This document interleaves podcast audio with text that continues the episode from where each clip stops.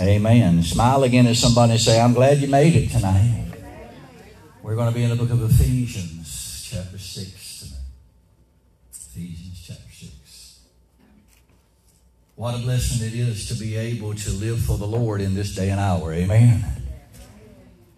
We've been studying a little bit on the armor of the Lord. How many of you learned some things on the armor of the Lord you didn't know before? Would you say amen?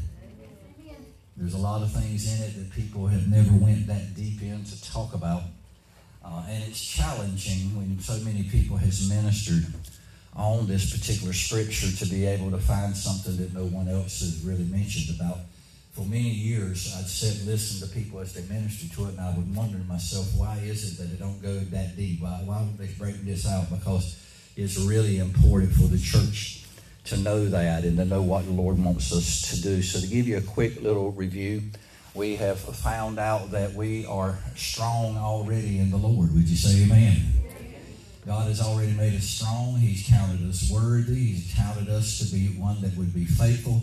And He's put us in the ministry. And it is through the strength that He has given us through the power of the Holy Spirit that will allow us to be strong and to move forward. Also, we have talked about the armor of the Lord and we've combined other scriptures because sadly, many people think that in Ephesians chapter number six is the only place that Paul talked about the armor of God, but he talked about the armor of God in many different locations in the scripture. And uh, one thing we missed, and people you probably never heard many speak about, was the soldier's backpack and how it's so important with the soldier's backpack to uh, put that on and, and to have your only daily supply. That was something that you packed up for your daily supply that lasted you for three days. So it was so important because every three days they would restock their daily supply. That's why it's important for us to be in church on Sunday and on Wednesday because we need a, a, new, a new supply every three days with the power of the Lord. Can you say amen? And we studied a little bit uh, about the loin of truth and what truth was. The, the belt, the loin belt of truth. And we found out the last time we talked that that tr- word truth literally means to teach ourselves to always unforget. Because we have a tendency to forget a lot of stuff. You know, you have people that tell you all the time, uh, it's hard to forgive and it's hard to forget. But I want to share with you, it is our nature to forget. It is our nature to forget. So to forget's not really that hard. It's in our nature. And what is not in our nature, in man's nature, is to keep us from forgetting. It is the Spirit of God, the truth of the Word of God, the truth which is God in Himself. Jesus said that He was the way, the truth, and the life. God said that He was truth, and He went on to say His Word was truth. That truth allows us to train our mind to where we don't forget what God has done for us. Can you say amen? And tonight we want to pick up just a little bit more, study this just a little bit more. We've come to the breastplate of righteousness tonight. Sadly, on many occasions, especially in Sunday school, I would ask people over the years, what is the breastplate of righteousness? And so many people had certain ideas, but it never really was what the actual breastplate of righteousness was. So tonight we want to look at that just a little bit. The Bible says in verse 10, it says, Finally, my brethren, be strong in the Lord and in the power of his might. Put on the whole armor of God. Tell your neighbor tonight, say, God ain't going to put it on for you. So you got to put it on yourself. Put on the whole armor of God. You can't just put on one piece, you got to put on everything. Amen. I'm ready for some Christians that are dressed from the top of their head to the sole of their feet in the spiritual and ready to go on and win the battle. Amen. Put on the whole armor of God. Why? So that you'll be able to stand against the wiles of the devil. So that you'll have the power, so that you'll be willing to fight, is what that means. That you'll be willing to fight and take your stand against the trickeries, the methods of the devil. And he goes on to say the reason why you need the armor of God is because we wrestle not against flesh and blood, but we wrestle against principalities and against powers, against the rulers of darkness of this world, against spiritual wickednesses in high places. And as you wrestle, that I want you to notice now, we studied a little bit and showed you how the sword and this formation that we had with the armor and how things went. We showed you how they would come up and, and make a wall, shield wall that, that uh, fiery darts of the enemy would not penetrate them and all. But notice what he's saying here. He's saying that we wrestle against these spiritual entities. And you got to be close to someone to wrestle with them. You got to be able to grab a hold of them. You got to be in close conflict with them. So it's the shield of faith, we're going to study a little later on, that quenches every fiery dart of the wicked while they're shooting fiery darts to you. And it will protect you while you are advancing to the enemy. But once you get into the enemy's uh, territory, you're in a hand to hand combat. So, in a spiritual concept of that, we are in a hand to hand combat with the devil. The devil is fighting us on a daily basis. The principalities, they're right beside of us. They do not want you to progress, and God wants us to move forward. So, he says, We wrestle not against flesh and blood, but we wrestle against the principalities and the powers and against the rulers of darkness of this world and against spiritual wickednesses in high places. Then he said, Wherefore, take unto you the whole armor of God. Taking the whole armor unto God unto you and putting on the armor of God is completely different. Putting on the armor of God means you plunge 100% into what God has provided for you. But taking the armor of God means you accept the responsibility that that armor brings in your life. So when you take the armor of God on, you're saying, I am going to be God's soldier in this hour. I am going to fight this battle. I'm going to wrestle against the enemy, and I'm going to win this battle in the name of Jesus Christ. Does that help anyone tonight? Amen. He says, So wherefore, for this reason, take unto you the whole armor of God that you may be able to withstand in the evil day. And he says, you got to be able, you got to be willing to fight. That is what that means there. You got to be willing to fight against the world. It is not easy to fight against the culture that's going on out there today. Because when you fight against it, you are going to offend somebody. And everybody wants to be loved, don't they? Amen. Everybody wants to be liked, amen. But I tell you, when you take on the responsibility of the armor of God and you go forward, you're going to offend someone because truth is offensive. Truth is offensive. Truth will make you feel bad before you start making it makes you feel better, amen. So he says, Take unto you the full armor of God so that you can stand in the evil day and having done all that you can do, stand. So there is a period in time you stand against the devil, you stand against the world, and now there comes a time in the battle that you've done everything you can possibly do, and you have to stand still and let the Lord come and fight the battle for you. Amen. I shared with everyone that I feel that that's where Living Water Worship Center is right now. We're at an hour in our life that we have got to learn how to stand still. Amen. Then he says, Stand still, therefore, having your loins girt about with truth. We talked about that. And having on the breastplate of righteousness, and your feet shod or shoe with the preparation of the gospel of peace. And above all, taking the shield of faith, wherewith you may be able to quench all the fiery darts of the wicked, and take the helmet of salvation and the sword of the Spirit, which is the Word of God praying always with all prayer and supplication in the Spirit, and watching thereunto with all perseverance and supplication for all saints. I want to, number one, give you some ideas here tonight. The word having on, where he's talking about having on the breastplate of righteousness, is the very same word as in verse 11 of put on. It is the word endio. It's a little different, though, just a little bit difference with it. It's written in a different tense. In verse 11, it is an imperative tense. That's a command. There is a command for you to put on the whole armor of God. Everyone say with me, say, I am commanded to put on the whole armor of God. But when you come down to verse number 13, or in verse number 11, let me, before we go any further, verse number 11 deals with the action that's not yet done. He's telling us in a command, you are to put it on. It's not done yet. God is not going to put the armor on for you. You're going to have to learn how to put the armor on yourself. But in verse 13, it starts dealing with the action that is already done. But it emphasizes the wearing of the breastplate of righteousness. Not just putting it on, wearing it. Everybody holler out and say wearing it. So it's not just putting it on. You got to wear it. You got to be able to use it. You got to be able to hold up under it and be strong enough to hold that weight. You've got to be able to wear it. So before we get into that tonight and study a little bit, I want to share with you the Roman army over the years, so through many centuries, they were always known for strength. They were always known for its order, and it was always known for its discipline. I wish that the army of Jesus Christ was known for its strength. And I wish that it was known for its order, and I wish that it was known for its discipline. Because it was because of that strength, it was because of that order, it was because of the discipline that for centuries they were an army that were seemed to be impenetrable and they were invincible. It seemed like every time they went to go fight a battle, they come out victorious. This army, Roman army, they had went out and conquered kingdoms. They had went in and crushed revolutions when people tried to rebel against them, and they controlled their territory that they uh, were in charge of with iron fist.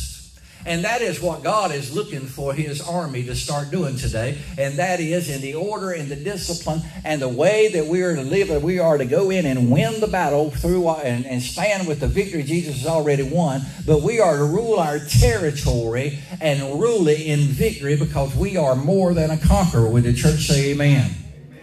Now, the Roman military, their personal equipment that they had, itself there with it bore the hallmark of order because it was all put in on order and it bore the hallmark of discipline. I shared with you that the armor weighed 150 pounds, actually 152 pounds once you had it all together. So you had to be strong to do uh, to, to carry that armor. Plus, you had to be disciplined to still be able to move and fight under under that weight. You got to be able to do that. So the standards and the patterns of this Roman army used to be called way back then the disciplina. And literally, that means the discipline. And one thing that is lacking in the church today is discipline. Can the church say amen? A lot of people can't discipline themselves enough to even come to church. Many of us can't even discipline ourselves enough to read our Bible every day. Some of us can't discipline ourselves enough to pray every day. Some of us can't discipline ourselves enough to push the plate back. Some of us can't discipline ourselves enough to give up anything for the Lord. But see, if you're going to be in the army of the Lord, it's based upon discipline. It's based upon being a disciple, a follower of Jesus Christ. Now, the structure of the Roman forces and the, uh, the, forces, along with their uh, discipline maneuvering and all their formations, changed the history of warfare from one generation to the next generation. And even today, people are still mesmerized at how the Roman army was able to go out and conquer what they wanted to conquer. So I can picture in my mind as Paul was looking at what the Roman army was doing Roman army was doing what they had done in his time, and him being changed to a legionnaire in that their particular army. I could just picture himself thinking within his mind, and the Holy Spirit ministering unto him that God intends for his army to be exactly the same way. Amen. Now, we looked at one formation last week by video where we showed you how they would take their shields and they would put it in front of them and they would march forward in the battle. But once they got to the enemy, they started hand to hand combat with the enemy and they began to wrestle with them at arm's length. And then at that point, that's why every piece of the armor was so important. If you were in that situation, you had the helmet knocked off of your head then you could literally be killed instantly. That's why the helmet was took and it was fixed to your breastplate of righteousness. That's why the breastplate was hooked to your uh, loin belt of truth. That's why the greaves was hooked to that belt. Everything was hooked. So when you got hit with something, it didn't knock that piece off of you. It was even a, a stronger connection than what you see with football players as they literally uh, have that their helmet on. You can hit a, a football player hard enough that it'll knock their helmet off of their head. But it was really hard really hard for you to go up with anything and hit a Roman soldier and knock the helmet off his head. And it was extremely hard for you to hit a Roman soldier and knock the breastplate off of him. It was extremely hard for you to even get the shield out of his hand because his shield would hook to that lion's belt, loins belt of truth. So everything worked together so that the uh, armor could literally protect the soldier. Are y'all getting a picture of that tonight? Would you say amen?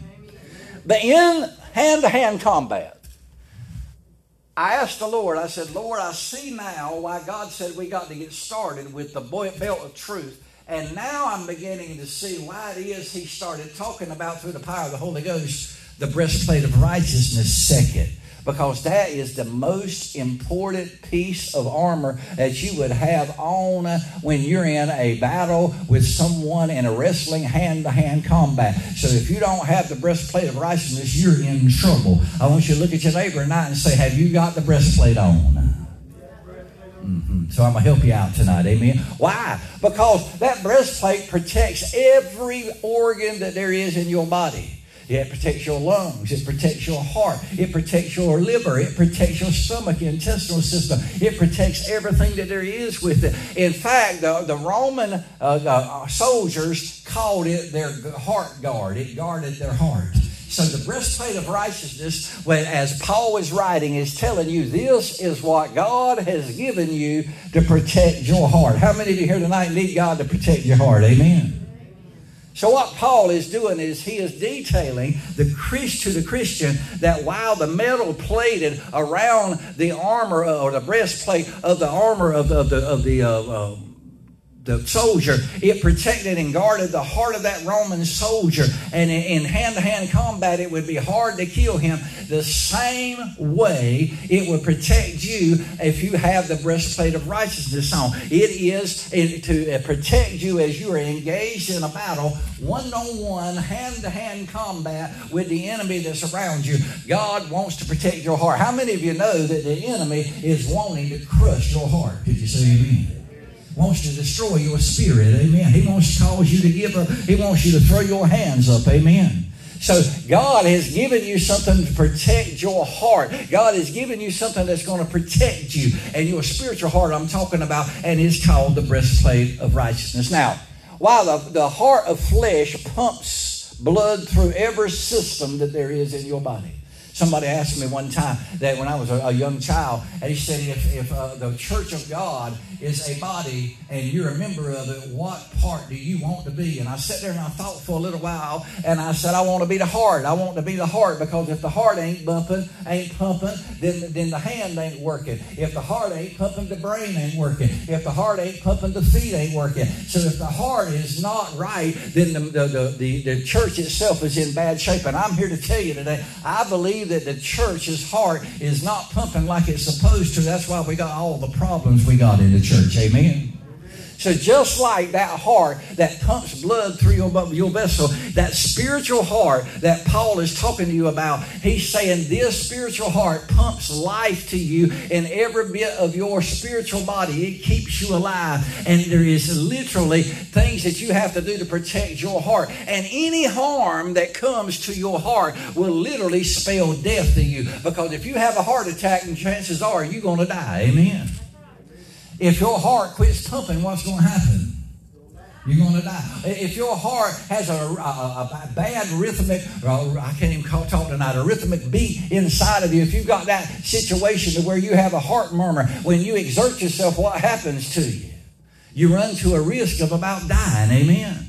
So protecting the heart was the most important thing than anything else in the armor. And you had to protect your heart. I want to get you to go to Proverbs chapter 4, verse 23. I want to show you what the Lord talks about with your heart. I just want to thank God tonight that God protects my heart. Amen. I want to thank God tonight that God has given me the resources, the power, He's given me the supplies to make sure that my heart is not going to quit beating for me. Amen. And I'm talking about my spiritual heart. He's making sure that my heart is being taken care of. In Proverbs chapter 4, verse 23, we have a command that's given unto us, and it says, Keep the heart with all diligence, for out of it are the issues of life. Out of your heart it comes your course of life. Another translation, look at it there one more time. Read it in the King James while I read it through another translation. It says, Guard your heart above all else, for it determines the course of your life. You are where you are today because your heart puts you there.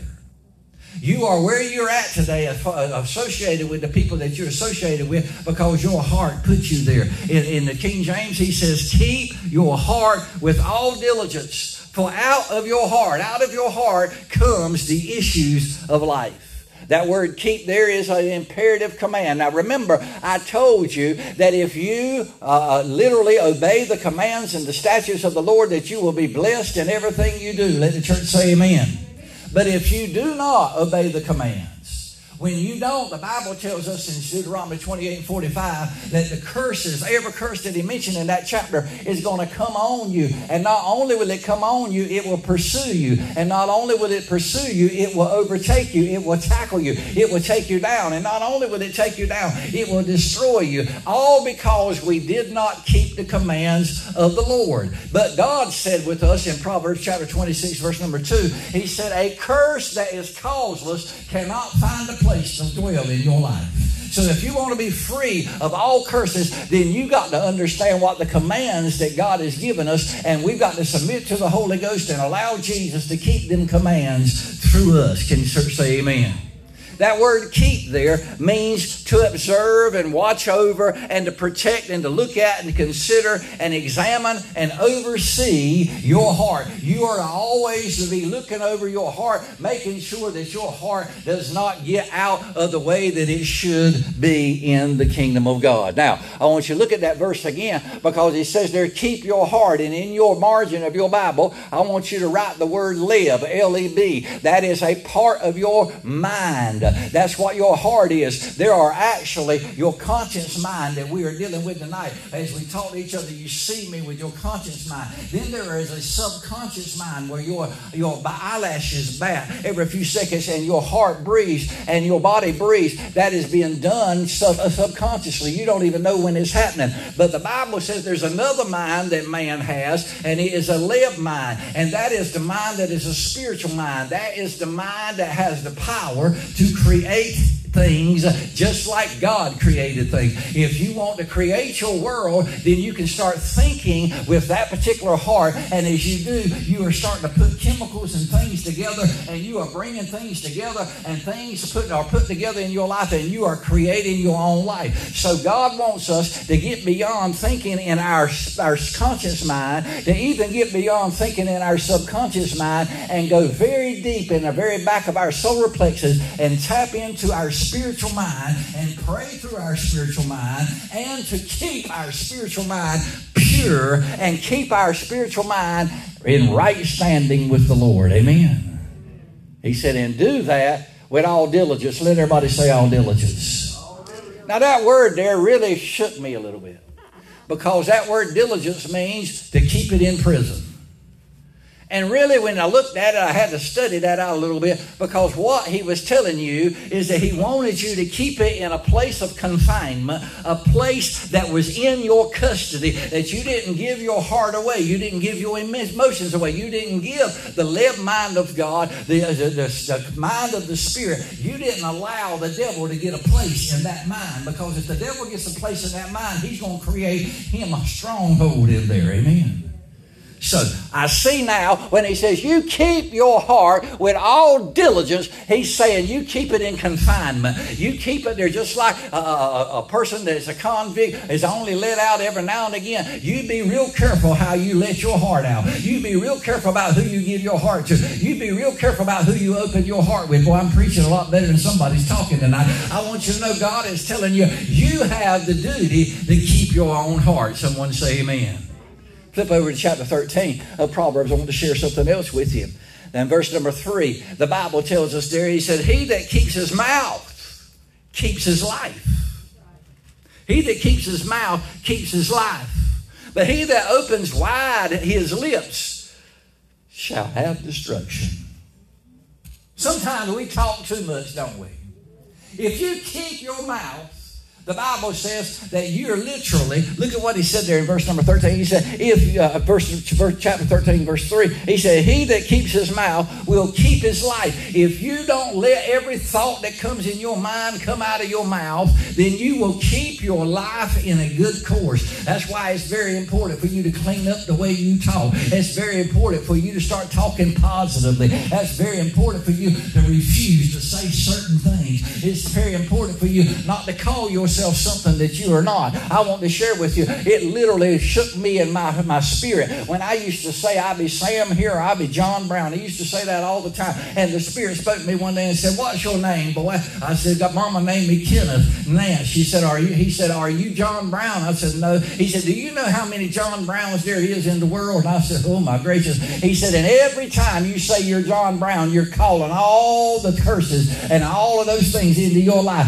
And every time you call yourself Sam Hill. You're calling all the Sam Hills in there. And I went to that day and I looked on the internet and put up John Brown, and I don't know how many there was. It was like 16 billion people in the world by the name of John Brown. I want to tell you, I don't want to have none of that stuff going on in my life. I got to keep my own heart. Someone say amen. So he said, He that keeps his, his mouth keeps his life. I want you to just look at your neighbor here tonight and in love, look at him and say, Shut up. Sometimes we just need to shut up. He said, when you blab your mouth too much, what happens to you? He said, you're going to have destruction. How many of you want to have destruction in your life? Well, if you want to have your life in the right standing with the Lord, then you need to learn how to talk again. Amen. How many of you remember when you were teaching your child how to talk and he would babble a little bit? He'd try to say mama and they said mama, mama, mama, mama, mama. And you sit there and you laugh at him. Sometimes in our life we think it's funny, but I want to tell you right now it's not funny because when you release it, it comes out of your left mind. And when you release it, it's the power of the Lord. The logos is the thought of the word of God. But when you release it, it becomes a rhema word of God. And when it becomes a rhema word of God, the angels of God are commanded to go and grab a hold of them words and to bring them back to you. So if you're talking too much, you're bringing all those things in your life. If you're walking around saying, well, I ain't going to make it today, you know what's going to happen? You probably ain't going to make it today. Like somebody say, I am blessed. We started out tonight singing, I am blessed through the sunshine and the rain, even sorrow and pain. I got my shoes on my feet. I got brothers and sisters, and I got a home up in the sky. I'm blessed. Every time that I wake up, I'm blessed. When I go to sleep, I'm blessed. When I don't feel good, I'm blessed. When I'm mad, I'm blessed. When I'm upset, I'm blessed. When I'm stressed out, I'm blessed. Everybody just look at someone say, I'm blessed in this house tonight. Amen. Now go with me to Psalm 141. I've helped some people already tonight. Amen. Psalm 141, verse 3. He said, Set a watch, O Lord, before my mouth and keep the door of my lips. Now, God knows, and the psalmist knows, that you ain't got enough of power in you and your own strength to shut your mouth. Some people don't know how to shut up. You couldn't get them to shut up if you told them to and trained them to. God is the only one that can shut up your mouth. Amen. So turn to that one you spoke to just a while ago in love when you told him to shut up and say, God's going to shut your mouth. Because God said, I'm going to set that watch on your mouth and I'm going to keep the door of your lips. God's going to slap you in the mouth and say, Shut up. Now, don't you say that. Don't you speak that. You better hush because you're supposed to be keeping it in your life. In other words, you need to look up to the Lord and say, Lord, take control of what I say. Lord, don't let me say anything uh, that I shouldn't say. Lord, let me be able to only speak what is edifying unto the body of Christ because I'm part of the body of Christ. Don't let me talk about anything that's bad. I'm here to tell you, if you want a woman to treat you like a king, start talking to the queen that's in her. And if you want a man to start treating you like a queen, start talking to the king that's in him because there's a fool in each one of you. And the more you talk to that fool, the more that fool's going to come out. Amen. So everybody say, Lord, take control of my mouth. He said, I'm going to keep the doors. I'm going to set a watch on your lips. I'm going to put angels just in charge of shutting your mouth. Your mouth is so powerful that God has got to put angels up there and keep a watch on your mouth. And every time Darlene's about to blab some, the angel of the Lord's got to reach there with a spiritual padlock and shut that mouth up. We don't realize how powerful our words are. And it's got everything to do with wearing the breastplate of righteousness. He said, keep your heart because you have the issues of life. The course of your life depends on how you talk. If you keep on saying, I ain't going to be able to pay my bills, what's going to happen? Ain't gonna pay your bill. But if you keep saying, I'm going to get me a nice job and I'm going to start making $18 an hour and I'm going to drive me a BMW and I'm going to go to church and I'm going to have everything I got, I'm going to wear some nice clothes. Not because you want to have them and not because you got to have them to be able to survive. You want to be able to be a testimony for Jesus Christ. And the more you speak out with that there in your faith, God said the angels grab a hold of that thing and brings it back to you. And He said, when my word is released, it will not return void. And I want you to know tonight, you are a brand new Christian with Almighty God. You have been a brand new creation. And now when you speak, your words has got power. Even if you don't even mean to say what you just said, you better believe that it's time for us to start renouncing some of the stuff we've been talking about. Amen. Smile at somebody and say, God said he's going to shut your mouth up. You know, sometimes sometimes we get upset in the church when people gossip all the time, don't we? Amen. And I used to get upset with the people. But I learned that through the years, I can't get upset with the people because that's just human nature for people to tell everything they know. But I can sure send the Lord right to their mouth. Lord, I can fall on my knees okay, Betty's over yonder gossiping. I'm just picking on her now. Betty's over there gossiping. And Lord, I'm sending angels right now. Set a watch on her lips. Keep the doors of her lips. Shut her up. Shut her up. Shut her up. Because I can't take that mess that she comes and sends out on me. Look at somebody say, God's going to shut your mouth up. Amen. And tonight, as you have lifted up your hands and you have said, Take control of what I say, Lord. I want you to picture in your mind that God has put angels in, uh, in your life right beside of you. And now you got an angel there at your mouth. And every time you're about to open up the door of your lips, He's going to shut that thing up with a padlock. Oh, that means we're going to have some people talking a lot more positive than they've been talking in the church right lately. Amen. That means we're going to have people a whole lot more blessed than they've ever been before in the house of God. Amen. That means we're going to watch what we say. We ain't going to look at our husband our wife and say that they're this and they're that. We're going to look at them and we're going to let them know how good they are. And even if they ain't good at that moment, we're going to preach goodness into them so that they'll have to be good because we're going to release that in their life. Amen. Praise the Lord. Praise the Lord. Matthew 12 and 34 says, Out of the abundance of your heart, the mouth speaks out of the abundance. What you feel in your heart, what you've been thinking in your heart, it's going to come out your mouth. I was down, and I've used this instance before. I was down at Edna many years ago, and I pulled up, and I was filling up my car in gas, and a boy walked up, and he began to fill up his car with gas, and all of a sudden he just said, "Well, I'll be damned." And when he said it, it just shook through me, and I looked over at him, and I said, "What did you say?" And he said, "I said, man, why do you want to be damned?" I don't want to be damned. I said, Well, why did you say it? Well, everybody says that. They say, Well, everybody's damned then. I said, You don't need to be damning yourself. There's enough of people out there damning you. You need to be able to speak some life inside of you. You need to be able to. I thank God that God didn't damn me. I thank God took and wrote all the condemnation off of me. And God don't want you using that there language about yourself. You don't need to be sitting down looking in the mirror and boohooing and say, I won't ever amount to anything. God said that you are more than a conqueror. And He said, I'm going to make sure that you're blessed going in, coming out, and everything you put your hands to is going to be blessed. And we need to start living like that. Can the church please say amen tonight. So out of the abundance of your mouth, or the heart, the mouth speaks. And Paul teaches here in Ephesians that the only thing that can protect the spiritual life, pump an organ that we call the Christian heart, is righteousness. The only thing that can protect your heart from skipping a beat is righteousness. The only thing that can cause you to be able to wrestle against uh, flesh, uh, against the things that are not flesh and blood, against principalities, powers, rulers of darkness, and spirit of wickedness, is, is be able to stand in that ire and fight against him is righteousness. Now, righteousness comes to us in Greek, and it means a lot of things. One thing that it means is you're in right standing with God. When you're in right standing with the Lord, that means you can stand longer than other people that's not in good standing with the Lord. Amen. But the word righteousness means all along you are being dealt with fairly and equitably, and you are acting in integrity, you are acting in virtue, you are acting in generosity, and you are acting in justice.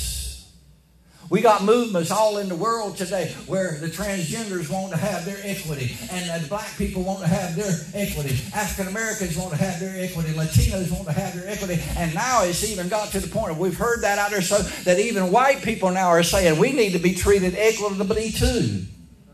But God's already treated you equitably. He has treated you exactly like He's treated everybody else. Amen. And God said righteousness is when everything is fair and equitable in your dealing. Thank God that God treats me fairly and equitably. He don't treat me no different than he does John. He don't treat me no different than he does Darlene. He don't treat me no different than anybody else. He treats me fairly all the time. Amen. Amen. Now the good news of the gospel is the righteousness of God. You can write that down. It's very important you understand that. The good news of the gospel is the righteousness of God. Now, one meaning for the word righteousness is the word justice. Justice means uh, that the law has been personified. The law came into play and the law was upheld, and what the law dictated was performed. And the word justice means the law was personified. It means that the law was fulfilled to the every dotting of every I and the crossing of every T. It also means that you have the approval of God. I want you to look at your neighbor right beside you and say, whether you know it or not, I have the approval of God. And I would love to have your approval, but I ain't got to have your approval. I've got God's approval. Amen. And it also means that you have the acceptance of God. And you are acceptable unto God. So if God has accepted me, then you got to accept me. Amen. It also means that you are have a correctness in the way you think. I want you to look at your neighbor right beside and say, I can think correctly. Oh, find another one. You need to say that. Some of y'all need to announce that forever and keep right on. Look at him and say, I can think correctly. A lot of us don't think we can think correctly, but that word means that you can think correctly. And also, not only can you think correctly, you can feel correctly. How many of you know there are people that do not feel correctly? There are people right now that think you hate their guts and you don't hate their guts. They don't feel correctly. But God said that righteousness causes you to think and feel correctly. I want you to look at your neighbor right beside you and say, I can feel correctly. Boy, I'm going to tell you, if y'all got a hold of this. And the other thing that it means is you are always acting correctly. I want you to look at your neighbor and say, whether I show it or not, I can act correctly. The Bible says that sometimes we act like children, tossed to and fro by every wind of doctrine. Sometimes we act like babies. Sometimes we act like we've been defeated. Sometimes we act like we're broke down and busted and disgusted. But you know what? If we are in the righteousness of Almighty God, we should always be acting the right way. We should be acting that we are on the top and we're not on the bottom. We ought to always be acting that we are above and we're not beneath. That we're blessed wherever we go. We ought to always be acting that way. I want you to look at your neighbor and say, I can act correctly is the word justice. In Ezekiel chapter 28, verse 15, it tells us that the breastplate that the high priest wore was called the breastplate of judgment. But there's a difference between the Old Testament setting of the high priest wearing that breastplate and the New Testament and the Christian wearing that breastplate. In the Old Testament, man, when they went to church, when they went to the temple, they stood before God condemned in the center of the temple and there was a, uh, they were held captive in chains. They were there held captive and they had a sentence of death on them.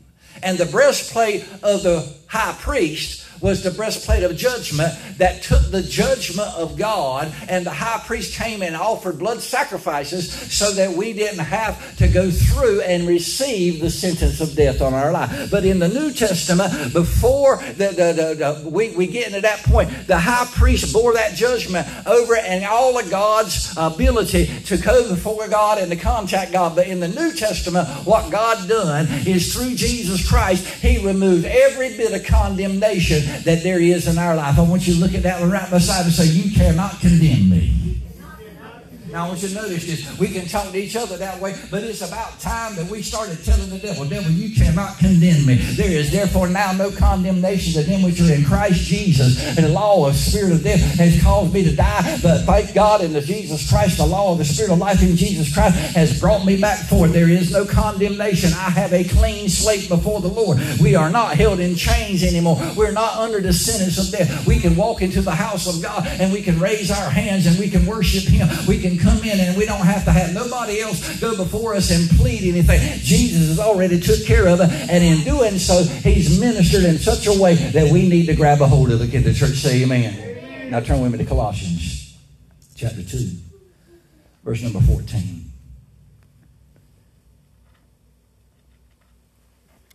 When Jesus was on the cross, Colossians starts telling us what he done. And in verse number 14, it says he blotted out the handwriting of the ordinances that was against us. Let's put it in our language. Look at your neighbor right beside and say, Every law I broke or I ever will break was carried to the cross, and God blotted it out. That means you're not guilty of it anymore. Can the church say amen?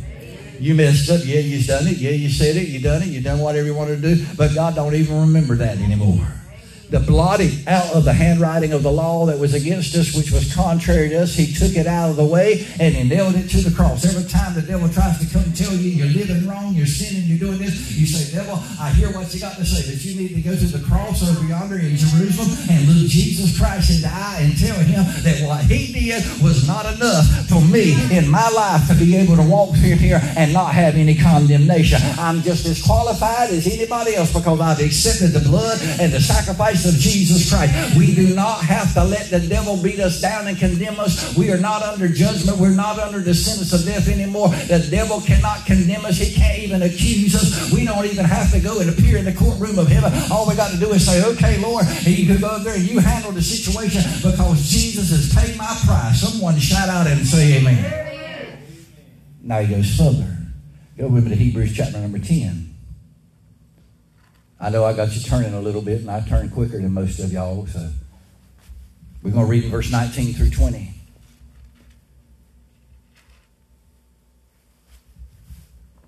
And the scripture says, Having therefore, brethren, a boldness to enter into the holiness by the blood of Jesus Christ. Everybody holler out and say, It's the blood. I love that song, I claim the blood. When you look at me and you see something that ain't right in my life and you want to grumble about it, you're going to have to start looking at the blood. Because when Jesus, God looks at me, He looks at me through the blood of Jesus Christ. He says, I've done you and allowed you to have the boldness you, to enter into the very holiness of holiest up in heaven. You can go into the very throne room of God. You are covered by the blood of Jesus Christ. Verse 20 says, by a new and a living way which he has consecrated for us through the veil, that is to say, his flesh, and heaven and high priest over the house of God. God has made it through Jesus Christ the possibility for you to be able to go into the very presence of God up in heaven and have the boldness to go look at him eye to eye face to face and let your needs be made known. God done that, and the devil can't take it away from you. You have every right to talk to God, to visit with God, to spend time with the Lord, and the devil cannot take it away. Can the church please say amen tonight? that veil was separated and we were deemed righteous by God. I want you to look at your neighbor right beside and say, I am righteous. The Bible says in Ephesians, he said, You are the righteousness of Jesus Christ, of God in Jesus Christ. I am the righteousness of God in Jesus Christ. That means I am the judgment of God in Jesus Christ. That means I am the personified law in Jesus Christ. That means I have fulfilled every command that there is in the Bible through the blood of Jesus Christ. God, this church wouldn't be happy. I mean, we are being able to do exactly everything that the Bible says for us to do because we're not resting upon our merit and our actions. We're resting upon what Jesus done for us. And when we go to God, we go to God in the place of Jesus Christ under his blood. And because God always hears every prayer that Jesus prays, he hears every prayer that we pray, and he answers every prayer that Jesus prays. He answers every prayer that we pray. And we have that right to do it. And it's time for us to realize how powerful we actually truly are. The devil can't hold us down anymore. Can the church say amen? So we are no longer captives. We're not held up in chains anymore. We're not criminals looking to be executed. Some of us come into church and we look like that we're serving a sentence. Looks like that we've been sitting there and we're in the prison house and we can't leave and we're waiting to be executed. What we are, we are the soldiers in God's very army and we're called out to stand our ground and to possess our inheritance and enforce the victory that Jesus won at the cross of Calvary. I want everybody here tonight to say, Devil, you've got to go to the cross and look Jesus in the eye when you're going to accuse me. Jesus will answer in that prayer that I've handled the issue. If you got a problem with Darlene, you got a problem with Jesus, devil. If you got a problem with living water, you got a problem with Jesus. You go tell Jesus that what Jesus done won't good enough and see what he's got to tell you. Let the church shout out and say amen. We don't have any accusation in our life. They can't nobody accuse us. The Bible tells us that we can't be accused. There's no missile of condemnation that the devil can shoot to us. There's no assault of the enemy that can get through the heart of the Christian because we are covered by the breastplate of righteousness. Because of our heart is protected by the blood of Jesus Christ. Go with me to 1 Corinthians chapter 1. 1 Corinthians chapter 1, verse number 30. I'll teach you how to go through the Bible real quick, won't I? Amen. 1 Corinthians chapter number 30. The Bible says, But of him are ye in Christ Jesus. I want you to tell your neighbor, say, I'm in Christ Jesus. That means I am the anointing, I am in the anointing and the anointed one's anointing of God's salvation. I am anointed by God's salvation. I am anointed by the Messiah, Yeshua. I am anointed by salvation. I have the anointing of salvation in my life. He said, Of him are you in Christ Jesus, who of God has made us wisdom and righteousness and sanctification and redemption. I want you to look at your neighbor right beside you, you tonight and say, I'm so wise. I don't know how wise I am. Tell them again. Say, I'm so righteous through Jesus that I don't even know how righteous I am. Then look at another and say, I'm sanctified.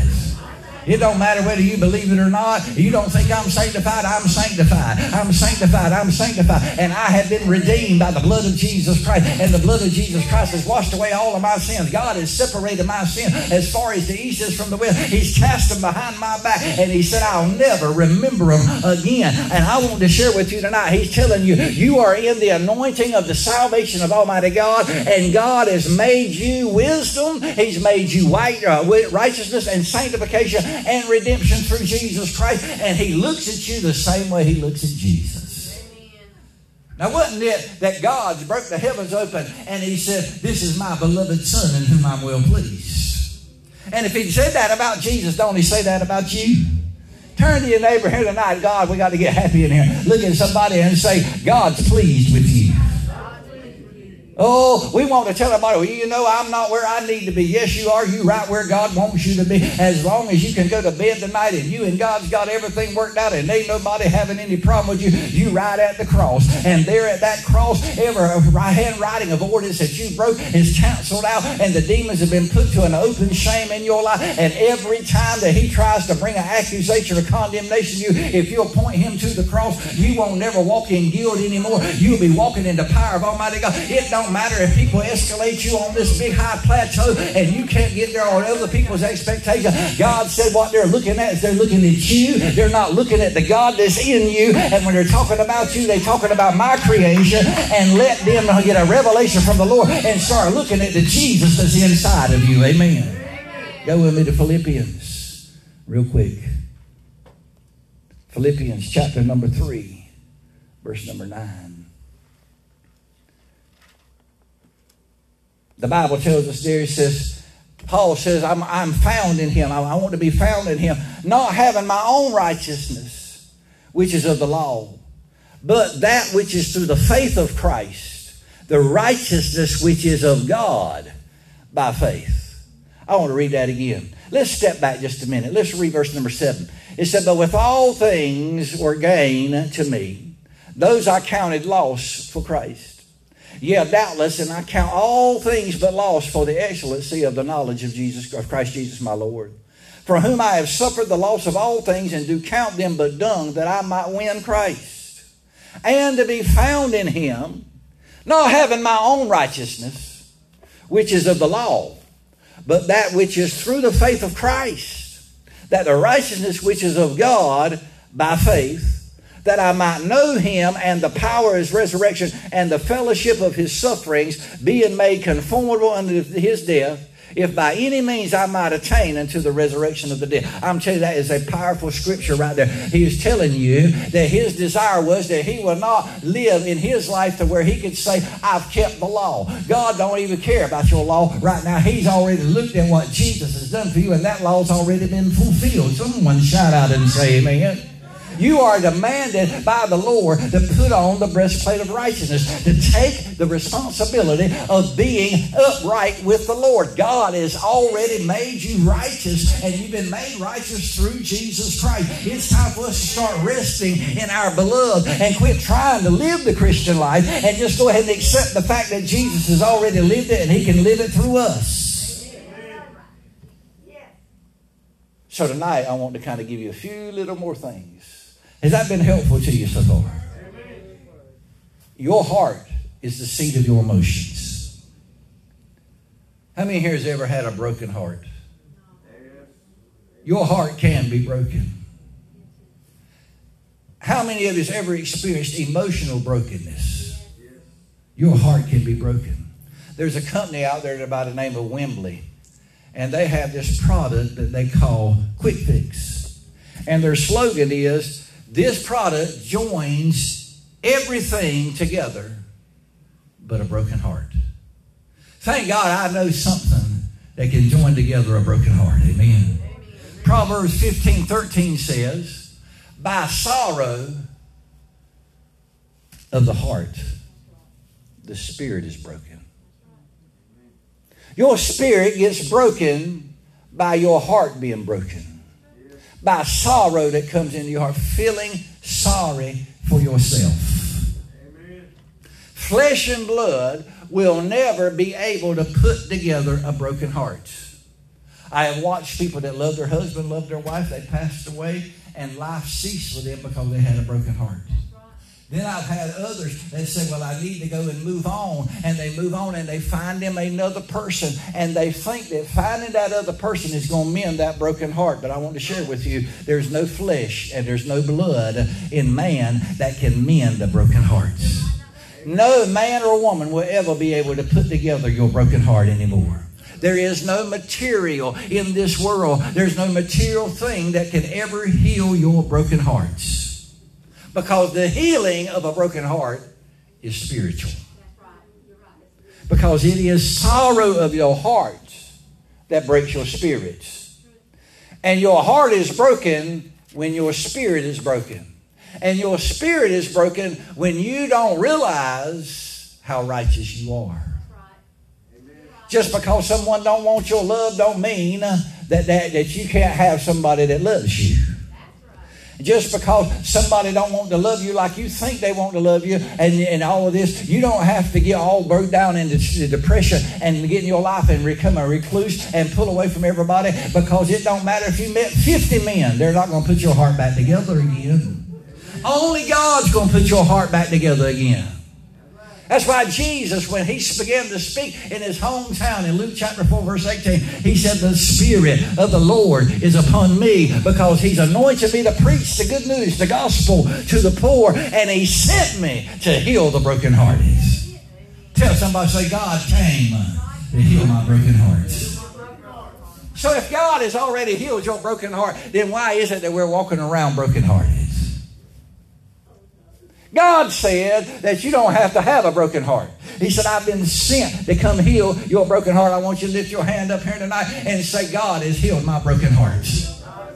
Oh, right there, right now, he's going back into your life. He's going all the way back. Some, some of y'all, even before you were created, and all this stuff that you went through as a child, right now, he's going into right now, and he's removing all that pain, all that agony. He's strengthening, putting your spirit back together in that hour. He's rolling it out in your memory. He's causing you to forget all that stuff. And now he's going to cause you to remember in your mind that Jesus paid the price for that, and he's put your heart back together again, and you can live again. You can be successful again. You can move forward again. And You can fight again. It's time for the church to rise up in the power of the Lord and stand in the righteousness that Jesus has given unto us. My God, I'm preaching a whole lot better than some of y'all talking. Amen.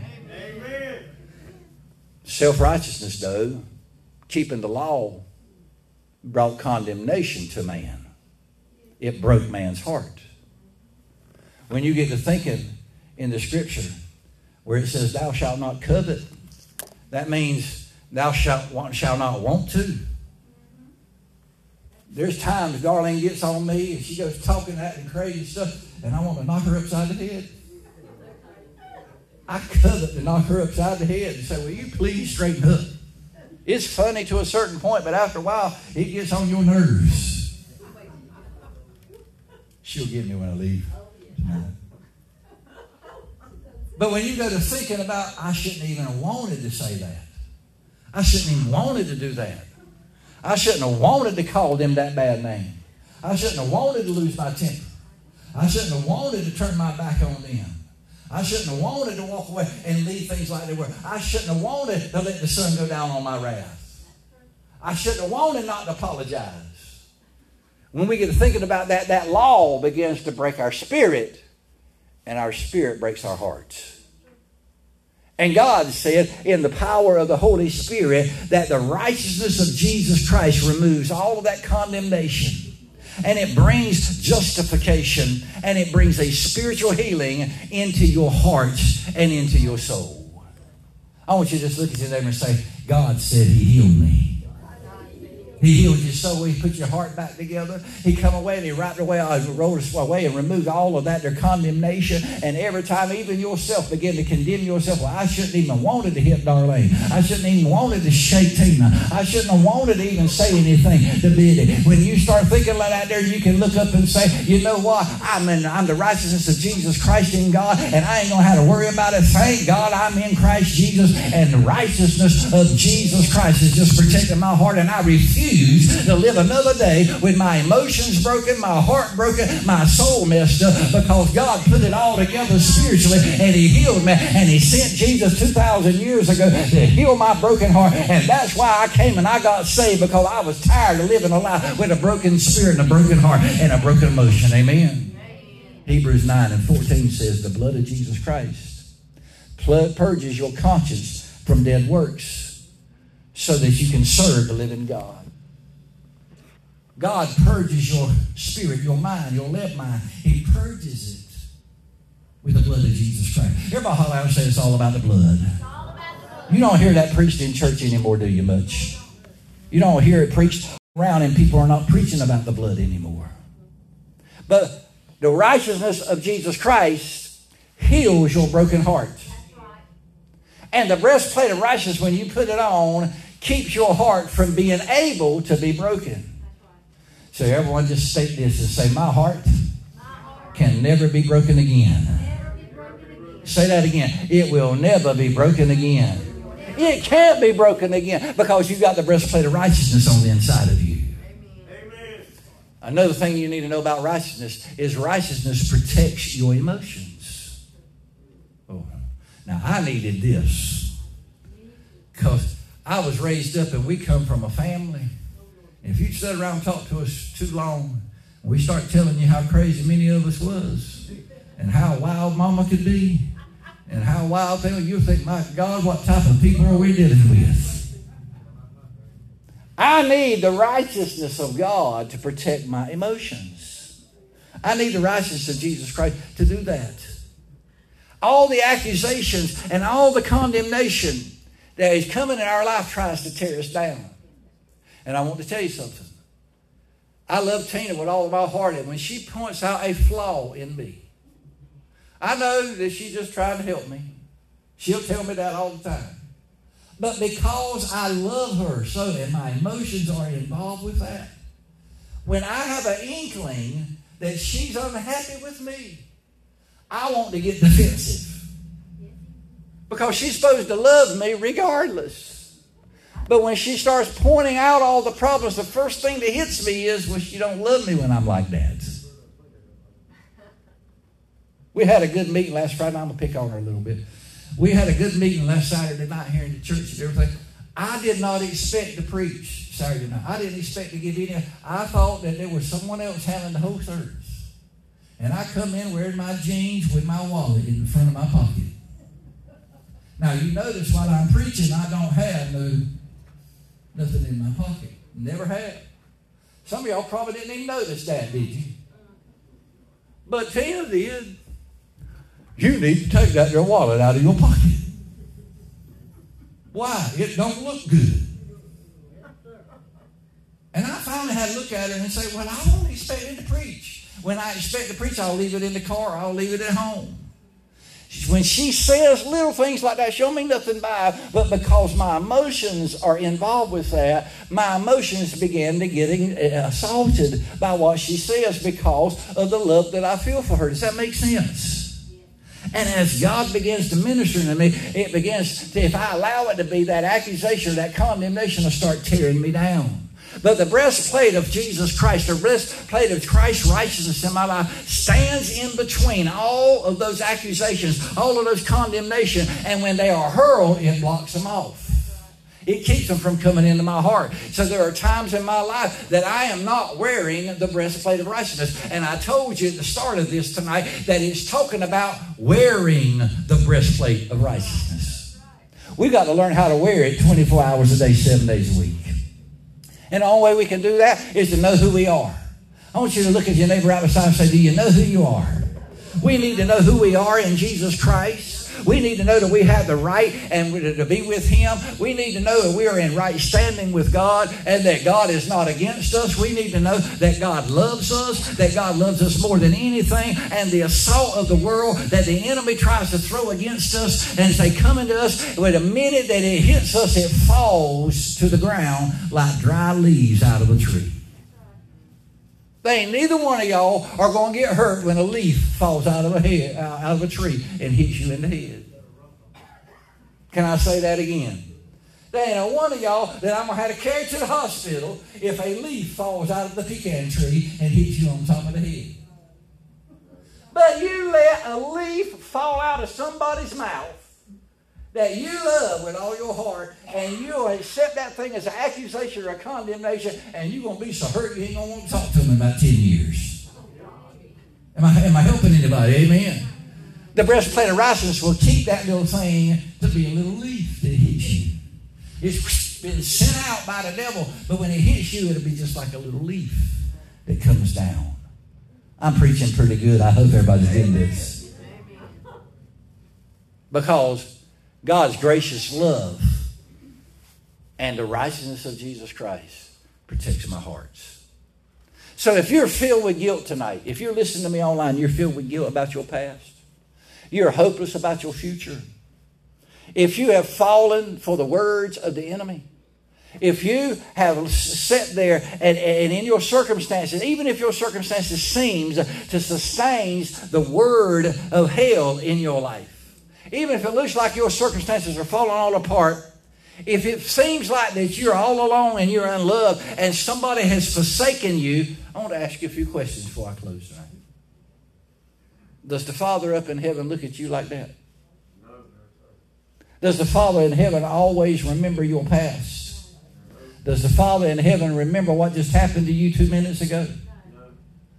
Paul said the one thing that I've learned in my life to do and to apprehend in the master was I forgot things that were behind me. Does God treat you like a criminal? Does God want you to treat yourself that way? Then why are we doing that? He loves you. He's blotted out all the sins away from you. He has left you no reason to live under that shadow of guilt that you are living up under. He wants you to walk out of the shadows of your life and to walk into the glorious light of the Lord and to plunge yourself totally into the armor of God and walk in the light of Jesus Christ and stand your ground. He wants you to live like that. Why? Because he don't even see your failures. He looks at you through the blood of Jesus Christ. He sees the righteousness of Jesus Christ upon you. So I want to ask you a question. Why is it that you're trying to see what God has thrown behind his back? Why are you out there trying to find something that God threw away? And let me tell you, I might would throw something away in your life, and it might make it out there to the end of this yard. But when God throws it behind his back, it's still going. You won't never find it. Slap that beside and say, You won't never find it. Why in the world do you want to keep playing hide and seek when God's already threw it behind his back? Why are you searching for the living among the dead? It's dead in your life. God's wiped it away. There's nothing in your past that can hold you back. There's nothing that you did do or didn't do a minute ago that can hold you back. Am I helping anybody? Amen. So why are you out there looking for something alive in the graveyard of your life? When you have a graveyard service, you put whatever's in the grave and you mourn over it and you get over it and walk away from it, and that's it. It's over with. When you live by faith, in the truth of God's word, you have literally donned the breastplate of righteousness and you put it over your heart. And it don't matter how many devils you're going to come wrestle with. It don't matter how much hand-to-hand combat that you're going to go against. There's nothing that that devil can do that can keep you from being the righteousness of Jesus Christ, of God in Jesus Christ. Let the church say amen. amen. One other thing about righteousness is righteousness protects your thought life. How many of you need God to get in your thought life? Matthew chapter number 15, verse 19 says, For out of the heart proceeds evil thoughts, murders, adulterers, fornication, thefts, false witnesses, blasphemies. These are the things that defile a man. I want you to look at someone here tonight that you really admire. Look at them. If you saw what was in their mind, you definitely wouldn't admire them. Because in their mind is evil thoughts. I'm the preacher, I am the pastor in this church, and I get some evil thoughts every now and again. I told you one about bopping Darlene on the mouth. Sometimes I want to be God to get her to hush. And I've learned to say, Lord, put them angels on that mouth and lock up them doors of them lips. Sydney used to call her while she was coming up lips. Have you ever noticed her when she talks? like that there all the time. She come in last night I was laying down in the bed, and her and Tina was up there talking. I had to turn the television up to 26 to be able to hear what was going on on the TV in my bedroom, and they were in there in the kitchen in the living room. Mm. Turn with me to Matthew chapter number 12. I'm going to try to hurry and get y'all home tonight. Matthew chapter 12, verse 34 through 35. I want you to do notice as well that it's Jesus that's talking here.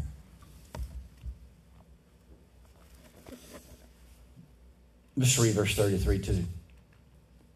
He said, Either make the tree good and his fruit good, or else make the tree corrupt and his fruit corrupt. For the tree is known by his fruit. I want you to look at your neighbor right beside of you and say, People know you by what you say. People know whether you're strong or not by what you say. People know if you are living un- and, and putting on the armor of God and wearing the breastplate of righteousness by what you say.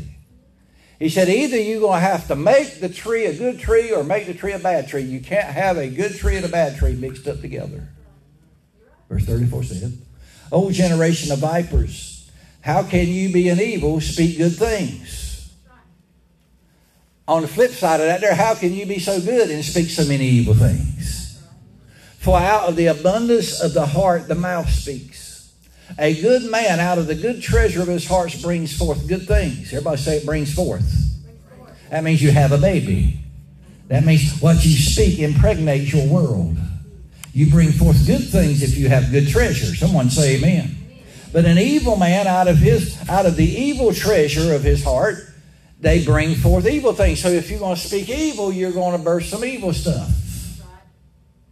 Your heart is like a field, it's like a garden. And what you allow to be sown in your heart will soon come and be produced out of your hearts. Whatever you think on and dwell on, and when you start putting feeling to that thought, it's coming out your mouth.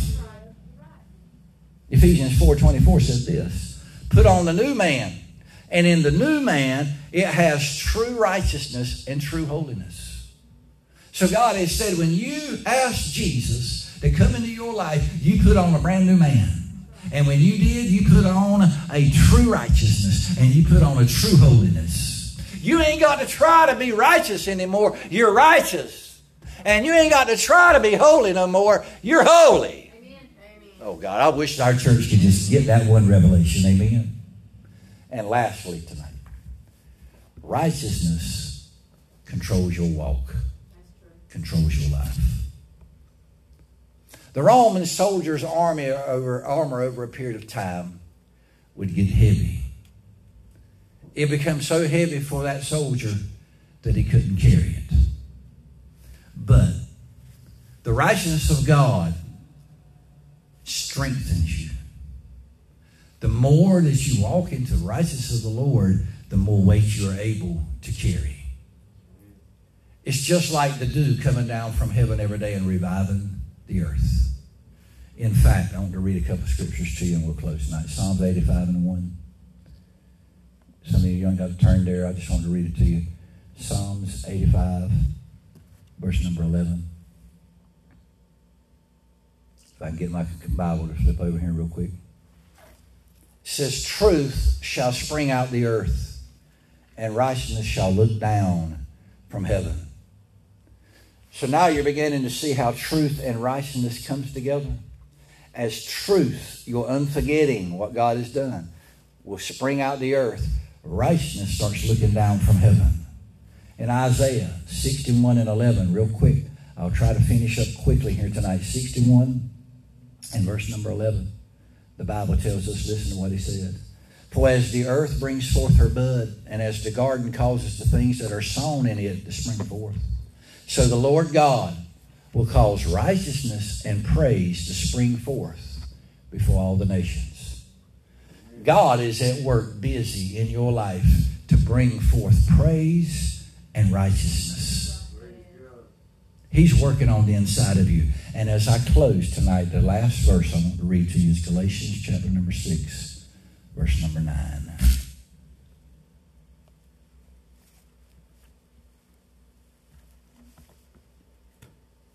Paul writes this. He says, Let us not be weary in well doing, for in due season you're going to faint, or you're going to reap if you faint not. It is the righteousness of Jesus Christ, the righteousness of God in Jesus Christ, placed on us, protecting our heart that will cause what seeds we sow in our garden to come and produce. And as we're working, going out and fighting in the battle, we won't get weary. Because we know that as we are working for the Lord, that we're going to reap. We're going to reap what we have sown if you don't faint. If you don't let that armor get heavy on you. If you don't let the Word of God get heavy on you, if you don't let the devil come in your life and accuse you, if you keep accusing yourself and condemning yourself, it won't very long ago, I ain't going to call who it is, but very long ago, I heard someone in our church say, I just can't do nothing right. Think about what you just said. I just can't do nothing right. Everything I touch just goes to hell in a handbag. I heard that. Think about that. How many's been guilty of saying stuff like that? Out of the abundance of your heart, your mouth will speak. And when you speak it, it's going to come back in your life. But thank be to God that Jesus has given us the breastplate of righteousness to protect our vital organs and because he knows that Janice can't control her mouth, that Kemp can't control her his mouth. He has set a watch on my mouth. And every time I'm about to tell Tina off, He'll shut my mouth. One of the things about me in my life is when I, I, I had a temper years ago. And I went to the Lord and I asked the Lord to deliver me of that. And it used to be, Betty, when me and you were arguing, me and you might wind up in fight. I mean, I'd lay hands on you, and I'd lay hands on you. It won't no holy hands either. I'd lay hands on you quickly. And the way I trained myself not to get to that point is when I felt that thing trying to come up in me, I would leave. I'd walk out and I'd go get in my car by myself and I'd drive. And I had somebody tell me, well, that's acting like a baby. No, that's being a man. A baby would allow that to keep right on going until you wind up hurting somebody.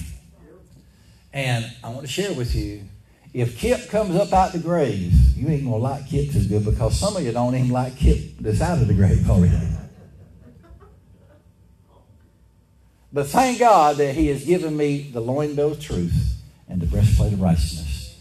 There are angels watching my mouth, and thank God He's padlocked my lips on some stuff. Because there's some things don't need to be said, do it? How many glad you came to church now? Amen.